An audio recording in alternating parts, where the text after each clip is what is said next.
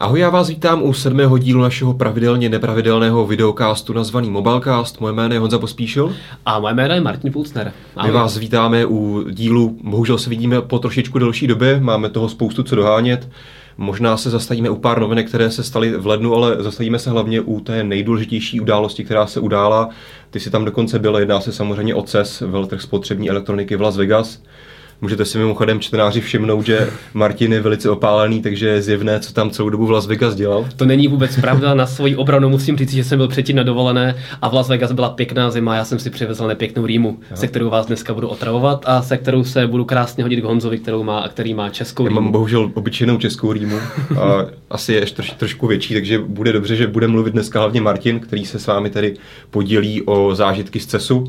Možná nám zkus na začátku přiblížit, protože spousta čtenářů si určitě nedokáže moc představit, jak takový veletrh probíhá z pohledu toho novináře, který tam pobíhá. Zkus nám tak jednoduše přiblížit, jak probíhá takový veletrh a možná třeba i specifikovat, v čem je CES specifický oproti Barceloně nebo IFE v Berlíně. Já jsem se snažil to dění přibližovat trochu tím naším blogem, tak doufám, že jste ho sledovali, že se vám líbil. A co se týče přiblížení dění a vůbec fungování na CESu, tak je to v podstatě, co se týče života novináře, tak je to 4-5 dní konstantního stresu, nevyspání. Takže žádná dovolená. Žádná dovolená, vůbec to tak není. V podstatě ráno vstaneš, celý den běháš po výstavišti, mezi tím se snažíš v press centru rozchodit internet stejně jako další stovky novinářů, abys uploadoval nějaká videa a fotografie, potom jdeš zase běhat po výstavišti a večer, když přijedeš na hotel, tak zase do pozdní noci píšeš. Tady to bylo trošku stížené tím, že vzhledem k tomu, že tam je 8-hodinový časový posun, tak se muselo počítat také s tím, že vlastně když jsem přišel večer na hotel, tak se v podstatě Česká republika pomalu probouzela, takže bylo potřeba psát články tak, aby tam nějaké byly ráno. Potom jsem se vyspal a zase psát tak, aby na večer tam něco bylo. Takže je to opravdu hodně běhání, hodně stresu, a na druhou stranu je to unikátní záležitost, která opravdu jednou ročně, takže já jsem opravdu rád, že jsem tam mohl být. Co se týče těch rozdílů oproti dalším veletrhům, tak musím opravdu pochválit organizaci. Oproti třeba takové berlínské IFE, která je v tomto hodně špatná, tak se tady o novináře starali opravdu výborně. Dokonce tam byla i snídaně, i oběd v press centru přímo, takže člověk nemusel nikam běhat, mohl si vzít k počítači v podstatě nějaký sendvič, nebo ráno kafe, nebo nějaký bagel a najíst se tam a nemusel opravdu ztrácet čas, což hodně pomohlo, protože jak jistě víš, když jsme byli v Berlíně, tak dostat se k nějakému obyčejnému pitomému parku trvalo někdy hodně dlouho. Tam to nebylo úplně o tom, že by to trvalo tak dlouho, ale obecně ten servis pro novináře v Berlíně konkrétně není tak dobrý. Tak v press centru nebyla ani voda. Jednak tam v podstatě nebyla ani voda a i když už si vodu někde sehnal, tak si vlastně do toho press centra si ji neměl ani vzít, jak tam měli tu ohraničenou budku, které bylo opravdu press centrum, tak tam je zákaz nošení tekutin, což mi přijde úplně na hlavu postavené, takže se tam mohlo hledat nějaké místo na bobečku nebo u stolku nějakého jiného, ale to asi do toho nebudeme zabíhat příliš. Takže organizace byla výborná, přesně tak. Jediné, co bylo trošku problém, tak že Las Vegas, nevím, kdo jste tam byl, tak Las Vegas samo o sobě je dost roztahané a v podstatě ten veletrh samotný se koná v jejich convention center. Je to všechno na jedné ulici. Je to všechno na jedné ulici, která je hodně dlouhá, která je věčně zaspaná a ty samotné hotely jsou také obrovské. To znamená, že než ty se dostaneš například z toho convention centra do hotelu, kde se to koná tisková konference, například ten první den se konaly tiskové konference různě po hotelích v Las Vegas, tak musíš projít nekonečnou šňurou výherních automatů, potom se prodrat nákupním centrem a potom se dostaneš až do toho centra, toho hotelu, kde se koná ta tisková konference. Takže v tomto ohledu bylo potřeba hodně plánovat dopředu a nechat si na přesuny třeba i klidně 1 hodinu, protože to opravdu bylo někdy nezvládnutelné. Takže tolik asi k pohledu ze zákulisí a nyní k těm trendům. Mm-hmm. Každý veletrh má svoje trendy a Las Vegas... Můžu hádat? Můžeš hádat, no. 3D ne, 3D to nebude. Ne, 3D to není, tak, to už tam opravdu není. Tak rozlišení by mohli zvětšit. Tak. Jo. 4K. Máš to napsaný, tak se to přečti. Ne, je to jasné, asi každého to napadlo, víceméně to všichni čekali dopředu, je to samozřejmě 4K neboli Ultra HD. tak našel jsem tam ještě něco jiného. Asi možná začneme těmi televizemi tady, což byla jejich doména. Byly tam také ty zajímavé zakřivené televize, ohýbající se televize, na což jsem tady opravdu koukal na tiskovce Samsungu, to jsem opravdu nevěřil vlastním očím. To je druhý trend, všechno se ohýbá a všichni výrobci ukazují, že umí vyrobit ohebný displej vlastně v telefonu a v nějakých dalších výrobcích. A Samsung opravdu překvapil. Já si myslím, že to lidé nečekali, že bude mít nejenom zakřivenou televizi, které představil například už v Berlíně, ale nyní na konci své tiskové konference dokonce ukázal televizi, která byla krásně ohýbatelná s tiskem tlačítka. Nevím, jestli to je nějakým způsobem přínosné, spíše to opravdu demonstrace technologie, že umíme nejenom zakřívený displej, ale dokonce už i ohebný displej v takto obrovském měřítku. Abych se možná jako první zamyslel vůbec nad tím, jestli má smysl mít zahnutou televizi. Ty jsi na to asi koukal teďka na ty velké modely, takže asi na to musí být hodně zblízka, aby tam ten efekt opravdu fungoval. Taková ta klasická sledovací vzdálenost, kterou máš ve svém obýváku nějaké ty 2 metry, tak tam to smysl dává, protože ten obraz tě jakoby víc obklopí, ale mu samozřejmě... Koukáš na televizi z 2 metrů? No. Jo. Ok, 2 metry. Říká se, nebo stará poučka byla, že televize má být tak daleko, že si ji zakryješ pěstí. No. Což ale bylo ještě v dobách 4:3 obrazovek a tak podobně, takže to dneska už úplně neplatí v dobách, kdy chce mít každý obrovskou 60-70 palcovou obrazovku. Každopádně z 2-3 metrů, když na to koukáš, tak to opravdu dává smysl. A ten obraz je takový jakoby víc obohacující. Na druhou stranu do značné míry pořád to je spíš demonstrace technologie.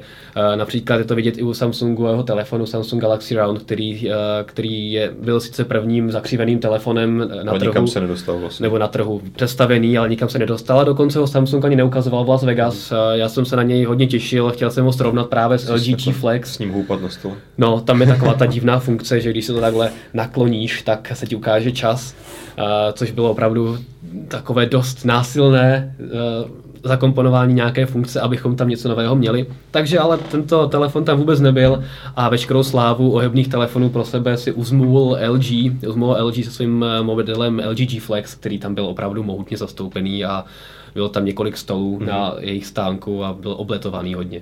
Že všichni si tam flexovali. Přesně tak, všichni si zkoušeli, jestli jde opravdu napnout až na vodorovné polohy a opravdu to jde. Mimochodem tady mě připomnělo jednu věc, když jsem sledoval tiskovku LG, tak se mi tam hrozně líbila jedna část, kdy ten prezentátor mluvil o tom, že LG nedělá inovace jenom kvůli tomu, aby to byly inovace. Jo, že to dělá prostě, aby ty inovace měly smysl a jako hlavní příklad právě vzal G2 nebo případně následně na to G Flex, což mě přijde přesně jako umístit tlačítka na záda telefonu. Přesně taková věc, aha, tak co bychom mohli změnit, abychom byli jiní než ostatní, tak dáme tlačítka na záda.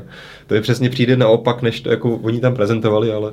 Je to pravda a na druhou stranu teďka v Las Vegas jsem se bavil s jedním novinářem, myslím, že z Německa a ten toto řešení strašně obhajoval, říkal, že konečně se mu to pohodlně ovládá, takže možná, že LG poslouchalo nějaké uživatele někde jinde. Musíš mít speciální prsty možná, nějaké, nevím. Ale každopádně... Ještě mě napadlo, LG taky hodně mluvilo o tom, že právě na tom G Flexu, jak je taky zahnutý takhle, takže máš právě zase jako takový více cinematický efekt, když sleduješ video, to mi přijde, že už je tak ten, trochu postavený na hlavu. To je už hodně velká marketingština, jako. To opravdu jakoby, já nic takového se nepozoroval. Je to jakoby hezké. U těch televizí to tady funguje, ale u telefonu ani náhodou. On ten displej je sám o sobě velký, 6 palců, a to i když se člověk kouká na klasický telefon takhle, tak už má pocit, že ten obraz je docela veliký a že bych tady pozoroval nějaký rozdíl, to se říct nedá. Ale drží se hodně pohodlně v ruce, to musím říct, že jo, jak je to takový banán, tak jakoby padne dobře do ruky. Do kapsy to asi neskoušel dávat. Do kapsy jsem to neskoušel dávat, protože to měli samozřejmě zabezpečené, ale třeba se s tím pohodlně telefonuje opravdu, jak to celou tvář a mikrofon máš až někde tady, tak si myslím, že by to mohlo také přispět. Takže tento tvar by mohl být fajn, ale teda v kapse si netroufám tvrdit, jak to bude. Jinak se samozřejmě není jenom veletrh o televizích, telefonech, ale je tam spousta dalších věcí, kromě samozřejmě automobilů, různých domácích výbavy, domácích spotřebičů, tak mimochodem také jeden nastupující trend, kterému se říká anglicky wearables. Asi já bych to radši tady česky nepřekládal, jedná se prostě jednoduše o nějaká zařízení, které můžete nosit někde na těle. Nositelnice. Nositelnice. No, dobře, tak nám zkus povědět, jestli tam bylo něco zajímavého. Asi všichni čekali to, že nejklasičtější užití tohoto typu zařízení jsou hodinky. Byly tam nový Pebble Steel.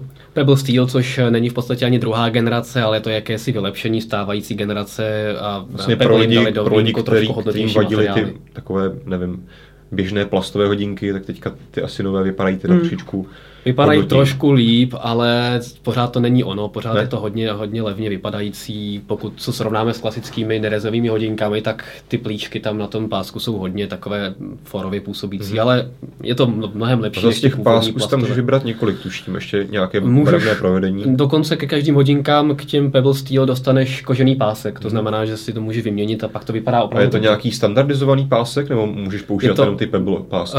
Myslím, že se dá vyměnit, takže potom všechno se dneska dá, takže jasně. Každopádně bylo vidět, že i další výrobci se snaží naskočit do tohoto trendu čehokoliv, co můžete nosit. ZTE ukazovalo koncept hodinek, které mimochodem vypadaly jak okopírované Pebble, jak designem, tak e-inkovým displejem a funkcemi. A spoustu dalších takovýchto věcí jsme tam viděli. Sony představilo svoje Core, což bude jakýsi základ pro veškeré další chytré příslušenství. Představilo tom svůj chytrý náramek, anebo dokonce monitoring rakety, vašeho švihu, forehandu, backhandu. Takže jakoby to jsem se neprocvičil. Já jsem si radši počkal na virtuální realitu v brýlích a tam byla velká fronta. Ale taky taková zajímavá věc, takže vidět, kterým směrem se tento rok bude tohoto všechno ubírat. Dočkáme se určitě nových hodinek, mají se dokonce začít prodávat Google Glass v tomto roce, ne? Už jakoby veřejně. Mělo by k tomu dojít. Víceméně už teďka, když chceš, tak není problém ty Google Glass v Americe sehnat. Není, protože vždycky znáš možná, nebo se může dostat někomu, kdo má ani nemusíš, protože tuším, že teďka oznámili, že jakýkoliv člověk, který si předplacuje to Google Play Music All Access, nebo je to předplatné, tak má teďka možnost si pořídit v Americe. Aha, pokud se neplatu. Takže to už je opravdu už hodně takové poloveřejné. Přesně tak. Jo, tak to je už je dobrá věc, no. Každopádně toho příslušenství takhle nositelného tam bylo hodně. A potom ještě jeden trend, který mě tam hodně zaujal. Letošní CES byl rekordní, co se týče automobilek, které tam vystavovali. A bylo zajímavé sledovat, že se i automobilky snaží propojovat ten automobil, který byl donedávna do značné míry jakousi samostatnou jednotkou, konečně s mobily, dokonce s hodinkami, s Google Glass a tak podobně. Dosud největší rozšíření nebo největší propojení bylo snad jen to, že si telefon připojíš přes Bluetooth a máš toho handsfree nebo si pouštíš hudbu. A nyní konečně třeba Mercedes tam měl zajímavou věc, že můžeš pomocí Pebble hodinek už v tomto roce budeš moct ovládat na dálku auto, zkontrolovat si, jestli je. Přijet, a to budeš mít, to ne, takhle bondovské to není, ale že si můžeš zkontrolovat, to budeš mít propojené s telefonem, kde bude běžet ta mercedesovská aplikace a na hodinkách si můžeš zkontrolovat, jestli máš třeba, máš plnou nádrž, jestli máš auto zamknuté. To mimochodem také Mercedes teďka oznámil, že bude spolupracovat s Nestem a ve svých prémiových vozech si bude moct takový nastavit, že když se budeš blížit k domovu, tak to auto automaticky kontaktuje domácí Nest a ono ti tam zvýší nebo sníží teplotu tak, jak potřebuješ, aby když dojedeš a přesně v tu vypočítanou dobu podle navigace, podle toho, jaký tam máš provoz, tak se ti doma zapne. Zajímavé. Takováhle věc. Samozřejmě to naráží všechno na to, nebo závisí všechno od toho, jestli máš v autě internet.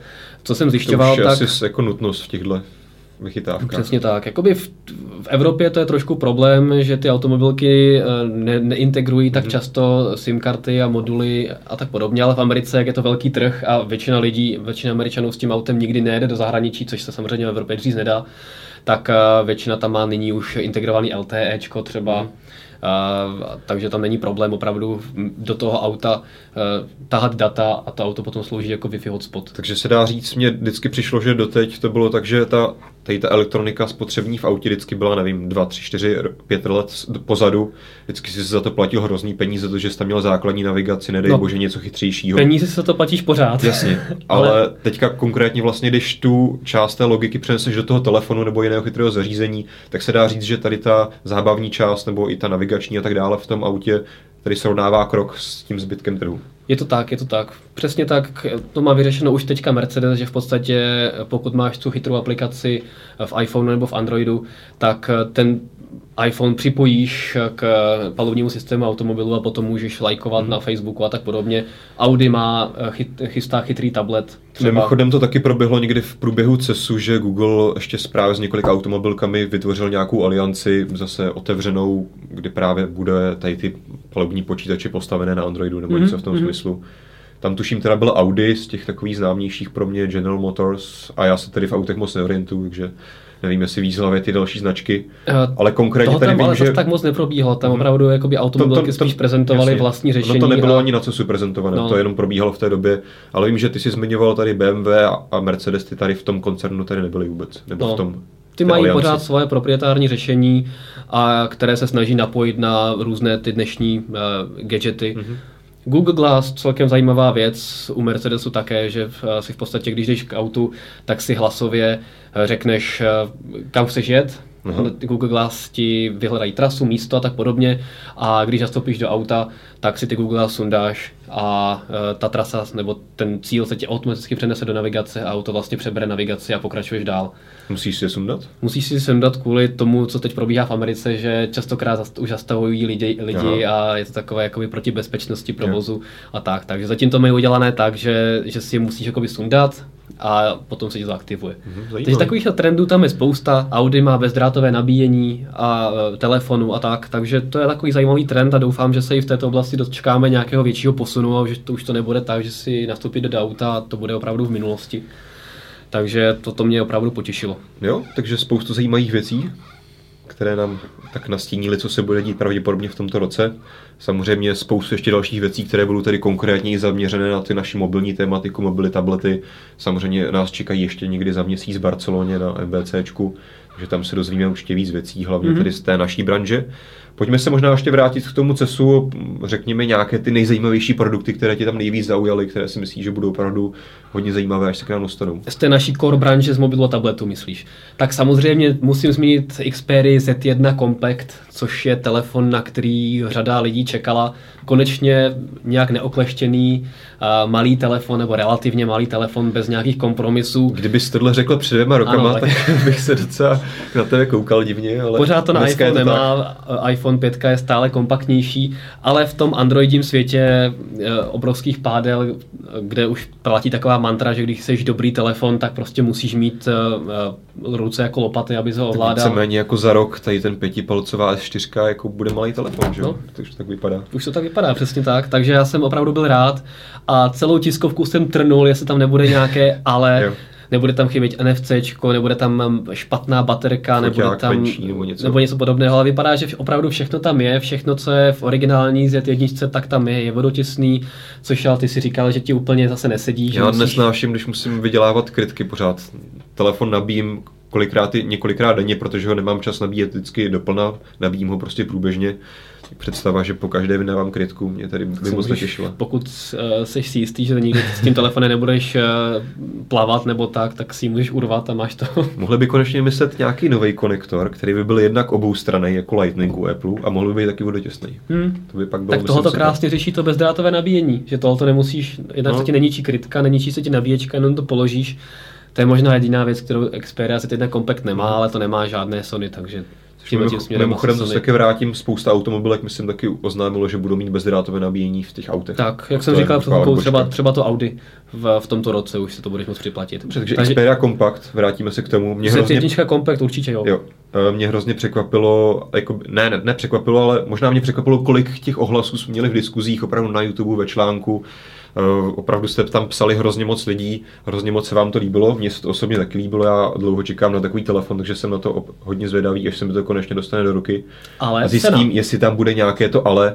Mě teda cena, já jsem takovouhle čekal, já nevidím důvod, proč by to mělo být levnější než Z1? Ale řada lidí právě, já jsem také do toho článku s prvními dojmy psal, já jsem se ptal i lidí na stánku, Sony, jaká bude cenová politika, říkali, že to bude o něco levnější než jejich vlajková loď. Což je to o 1000 levnější. Což je to zhruba tak nějak, já jsem odhadoval teda 13 až 14 tisíc korun, což skutečně tak je, ale ne na našem trhu, ale v německých e-shopech se tato cena objevuje. U nás se to blíží spíše těm 15 000 korunám. Ale pokud člověk jakoby opravdu se zamyslí nad tím, co ten telefon nabízí, že má veškerou výbavu v malém těle, tak tam opravdu není jakoby důvod mít to třeba za nějakých 11-12 tisíc, jak se prodávají, nebo 10 tisíc, jak se prodávají třeba ty okleštěné vlajkové lodě. Jo, přesně tak. A pokud se podíváš na iPhone, kolik stojí, za kolik se prodává iPhone, což je v podstatě Xperia Z1 Compact s o něco, no, v některých částech horšími specifikacemi a na druhou stranu tenčím tělem třeba. Tak. To je právě jedna z věcí, protože ta dovednost nadspat všechnu tuhle výbavu do tak kompaktního těla tě při tom vývoji vyjde mnohem dráž, než to dá do takového pádla. Takže tak. Tím naopak by teoreticky mohla Xperia Z1 Compact stát ještě víc, což samozřejmě na druhou stranu jenom výrobní náklady telefonu nejsou tím hlavním tvořitelem té prodejní ceny, že? Vždycky musíš brát ohled na trh, co přibližně očekává. Tak poptávka a nabídka vždycky určuje cenu. Na druhou stranu je pravda, že do značné míry dneska už je ten trh postavený tak, že velký, dobře vybavený telefon je drahý, malá verze vlajkové lodě je levná. A teďka samozřejmě nového, no. Těžko by asi se Sony nějakým způsobem popasovalo se situací, kdyby Z1 Compact stál 20 000, jenom prostě proto, že ten vývoj byl dražší. To by asi uživatelů nevysvětlila a asi by to neprošlo. Tak to mám ještě dva body. Jednak my jsme se bavili o té ceně, ty jsi říkal, že by samozřejmě asi nebylo reálné prodávat Z1 Compact za 12 000. Já si myslím, že by to reálné bylo, například LG G2 za kolik začínal prodávat G2? Za 12 nebo 13 000. No. Takže ono by to šlo teoreticky, samozřejmě by Sony na tom neměla takovou marži. A další věc, spousta lidí se teďka konečně těší, ano, konečně se ten trend vrací k těm kompaktním telefonům. Já doufám, že jo, ale trochu se toho bojím, protože se nejsem úplně jistý, jestli Sony opravdu dokáže uspět s tímto telefonem. Nemyslím si, že to bude propadák, je tady určitě velké množství lidí, které nás například čte, které se ozývá v těch diskuzích, které si ten telefon určitě koupí, i když je drahý. Ale obávám se, jestli ten masový trh opravdu bude mít zájem o takovýto telefon, protože já si myslím, že prostě ty výrobci už nás ty poslední 3 roky masírují tím, že si prostě potřebuješ mít tady ty telefony s co největším displejem, teďka už to jako vypadá, že 5 palců je málo. Jestli prostě ten většinový zákazník už na to není zvyklý a když prostě přijde k tomu operátorovi do obchodu, já si koupím nový mobil, tak tady máš prostě tenhle krásně velký telefon, na který ti tam hraje pěkně velký video. A víceméně stejně ti stojí tady ten menší telefon Xperia Z1 Compact, tak si myslím, nebo ne, nejsem si jistý, ale trochu se obávám toho, že Z1 Compact prostě nebude nějaký extra úspěšný telefon, že by se jich prodali desítky milionů. Tak to určitě ne, tak ono skoro u nás Sony má naprosto zanedbatelný tržní podíl v jednotkách procent. Globálně těžko říct, samozřejmě asi v Asii, kde jsou lidé zvyklí na velké telefony, tak tam to asi žádný velký prodejní úspěch nesklidí. U nás je třeba docela delší cyklus výměny telefonu. Ty telefony se mění u běžných uživatelů klidně až za 2-3 roky a před 3 lety ještě ty telefony nebyly tak přerostlé. A pokud se podíváme například i na ženy, které když přijdou k operátorovi a chtějí si koupit nový telefon, líbí se jim krásná bílá Z1. Já znám spoustu žen, když to tady takhle nazval, dívek možná, které prostě skupují takto velké telefony a nemají s tím problém. Prostě ten telefon vezmou do jedné ruky a druhou to ovládají. No jasně. Protože stejně ani ten 4,3 palcový telefon často by stejně tou jednou rukou neobsáhli. Určitě taková část žen je, taky nějaké znám, ale znám také takové, které říkají, že ty pádla prostě jsou nepraktická. A prostě už pro mě to nepohodlné ovládání. Xperia Z1 Compact jim bude stačit, nebo jestli nebude stále moc velká. To si myslím, že tak ona je hodně podobná právě tomu iPhoneu, i když není taková subtilní, co se týče třeba rámečku kolem displeje, ale jakoby podle mě to smysl dává. Taky si nemyslím, že to bude trhat nějaké prodejní rekordy, už jenom z pozice Sony, které není nějakým masovým výrobcem jako Samsung, ale jsem rád, že tuhle díru na trhu vyplnilo. Takhle, a když to bude sonda pro další výrobce, pokud se právě toho se bojím, protože uspěje, tak já se nebojím toho, že by konkrétně tenhle telefon byl propadák, to určitě ne. Ale právě možná se tady spoustu lidí, včetně mě, dělá takové možná utopistické naděje, že by to právě mohlo nastavit ten trend, že by Samsung zjistí, Huawei zjistí, ZTE zjistí, pojďme dělat zase malé výbavené telefony. To si myslím, že bohužel to se nestane. Já se taky myslím, že ne. Bylo by to super, ale jak říkáš, jakoby mnohem levnější v dnešní době už je vyvinout velkou placku, do které dáš třeba velkou baterku. Paradoxně se podívejme, že telefony z nejdelší výdrží v našich testech jsou ty největší placky, že jo, tabletofony s největšími displeji, protože tam tu prostě velkou baterku 3 500 mAh prostě dáš. A jak jsi říkal, nejtěžší je zakomponovat všechnu tu elektroniku do malého těla. A takové ZTEčko nevím, jestli by na to ještě třeba konstrukčně mělo. To je pravda. Na druhou stranu se zlepší, my jsme se o tom bavili už po Barceloně, po IFE, takže uvidíme, třeba za 2 roky tam bude a vyrobí nějaký skvělý telefon ve velikosti iPhoneu. Takže si ten Compact, jenom abych tomu dal ještě závěrečné informace, začátkem února se začne prodávat u nás, cenovka kolem 15 000 korun. Takže uvidíme. Další věci, co mě zaujaly. Máš tady napsaný ty Note tablety od Samsung, ano. Teda ty Pro tablety od Note Samsungu. Pro a Tab Pro, pokud odhlédnu od toho, jak nesmyslně se už tohle všechno označuje, tak mě tam zaujala věc taková, že se Samsung opravdu hodně snaží přiblížit používání androidních tabletů windowsáckým počítačům nebo tabletům, notebookům obecně, protože takový ten největší kritika, která padá na hlavu tabletu, je, že nemůžeš dělat plnohodnotně věci tak, jako na notebooku. Že prostě pokud chceš udělat nějakou pokročilou práci, kancelářskou, nebo prostě mít víc oken, nebo tak podobně, tak se vždycky musíš prostě nějakým způsobem omezovat a musíš a nechtě skončíš u toho notebooku. Jasně, takže Samsung tam přidal místo možnosti 2 a 4 okna najednou. 4 okna najednou, ale co je zajímavé je, že když si právě z toho bočního řádku vysuneš, nebo dvakrát vlastně podržíš ikonku, nebo dlouze podržíš ikonku, nebo už nevím, jak je to tam udělané, tak se ti otevře okno, které vypadá stejně jako ve Windowsech, prostě s mínuskem, s křížkem. Jasně. A do kterého si můžeš dát třeba Word, Excel a další takovéhle věci. A to si můžeš posouvat libovolně po ploše. A to už je hodně zajímavé, protože dřív to bylo, tyhle ty floating windows byly omezeny třeba na kalkulačku a tak podobně. A nebylo to úplně plnohodnotné, teďka už zase to je trošku dál. A tohoto ovládání je hodně zajímavé. Myslíš, že to fakt jako má budoucnost? Já jsem to teda neskoušel konkrétně na těchto tabletech, ale mně to pořád přijde, že to je příliš velký kompromis. Prostě Android je pořád Android. Ano, kompromis to je, ale už ve spojitosti s druhou věcí, kterou tam Samsung přidal, tak je hodně kvalitní kancelářský balík. Mm-hmm. Když jsem se podíval na ten Word, tak jednak vypadá úplně stejně jako Word 2013 od Microsoftu, včetně toho ovládání. A jednak ty funkce jsou hodně podobné. Máš tam prostě záhlaví, zápatí, komentáře, revize, další takovéhle věci, které si předtím prostě, pokud si nechtěl platit velké peníze, neudělal na Androidu a nikdy si neudělal, ani když si chtěl zaplatit, protože takový program prostě proto nebyl, že pokročilé nějaké vzorce v Excelu. Takže tady opravdu už se to hodně přibližuje. Na druhou stranu stále to je to tablet, je to Android a stále to vždycky bude kompromis, neuděláš na tom nikdy tak moc jako na Windowsích zařízeních. Nehledě na to, že to stojí víc než běžné notebooky. Přesně tak. Ale je vidět, že se prostě Samsung snaží a trošičku tu věc, která byla poprávem vytýkaná tabletům s Androidem a o iOS ani nemluvím, tak se trošičku snaží odstraňovat, což je dobře. Otázka je, jestli s tím budou mít úspěch, to asi uvidíme. Jestli prostě Samsung bude mít úspěch. Jako jo, Samsung je prostě Samsung, na druhou stranu se svými Galaxy tablety neměl extra nikdy žádný světový. Jo, prodal jich zase nejvíc androidových tabletů, to je jasné, ale nemyslím si, že by to byl někde extra velký úspěch, že by dokázalo zaujmout něčím. Co musím zmínit ještě? Pro mě otázka, jestli prostě ten model, který stále tedy tlačí Apple u svých iPadů, prostě že to obyčejné zařízení na konzumaci obsahu, občas tam napíšeš mail maximálně, jestli to prostě není ten správný směr pro tablet a když už chceš dělat nějakou práci, tak si prostě vezmeš něco serióznějšího.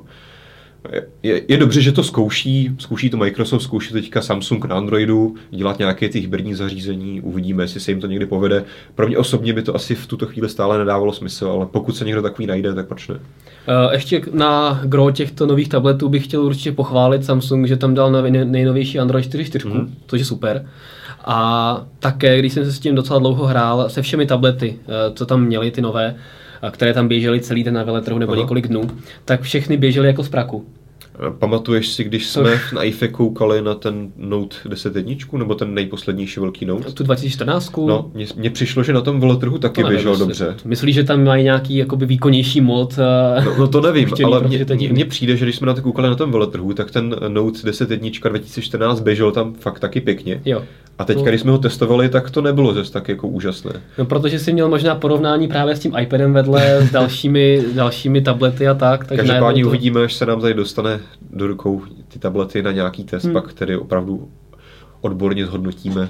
A nebo ještě zmíním k těm tabletům, tak to trošku zapadlo, ale v podstatě Samsung tam představil jakoby velmi přímého konkurenta pro Apple iPad mini s retina displejem. Má tam ten svůj nový 8.4 Galaxy Tab Pro 8.4. Je to tady, no. Tab Pro 8.4. A ten má krásně jemný displej, dokonce jemnější mnohem než Apple iPad mini. Má všechny ty nové vychytávky v prostředí. Sice má QHD rozlišení? Jo. 2500 něco? 2560 na něco.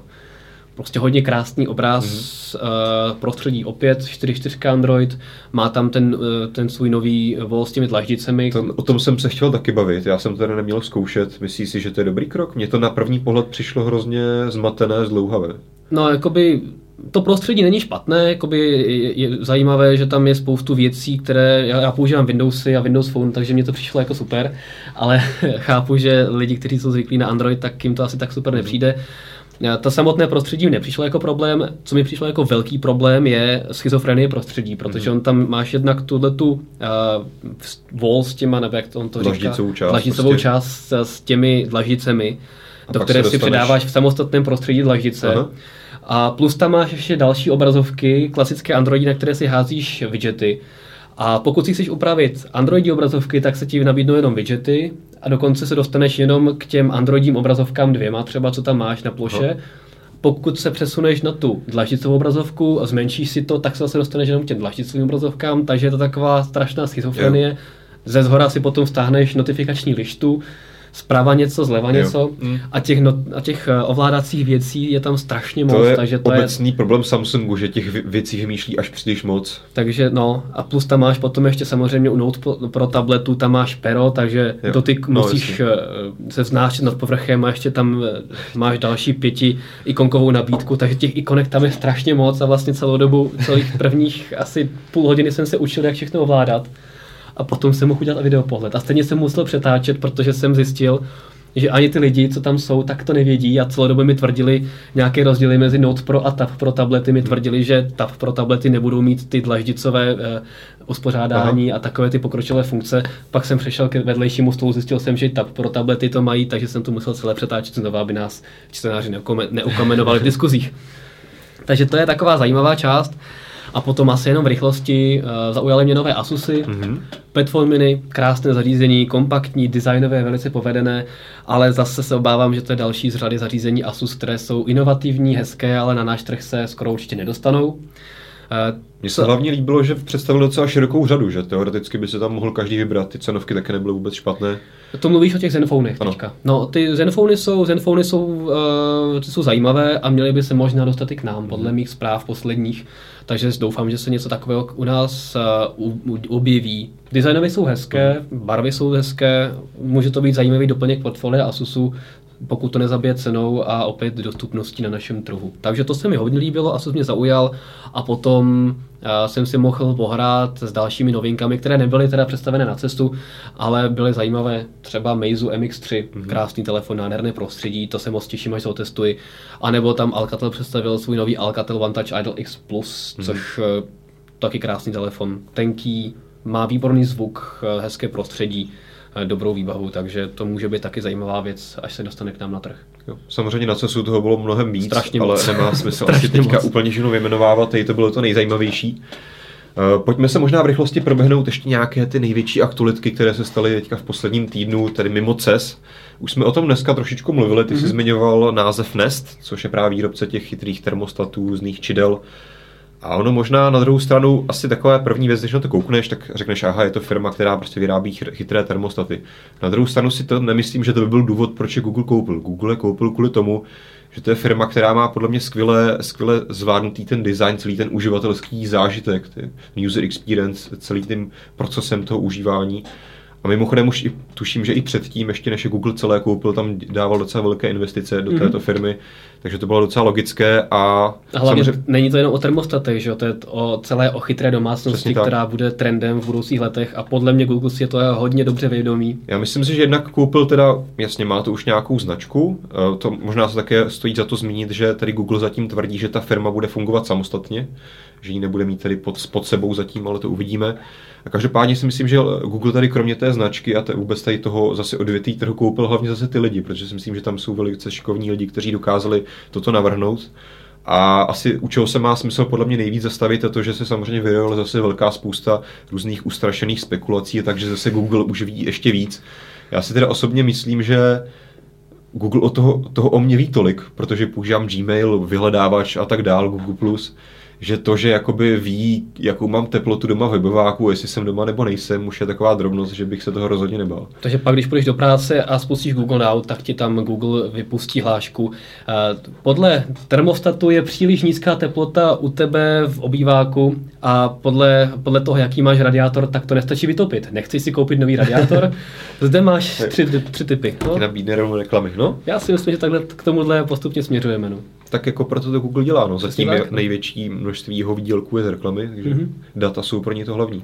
Mimochodem asi od té doby, co byl poslední Mobilecast, jsme se asi nezmiňovali o tom, že Google samozřejmě dělal velké nákupy v robotice, koupil několik firem, které dělají opravdu zajímavé roboty. Asi nejvíce mluvilo o Boston Dynamics. Tak. Ježíš, robotů bylo na cestu spoustu. Některý byli děsiví, některý míň, ale bylo jich tam hrozně moc. No, zpátky.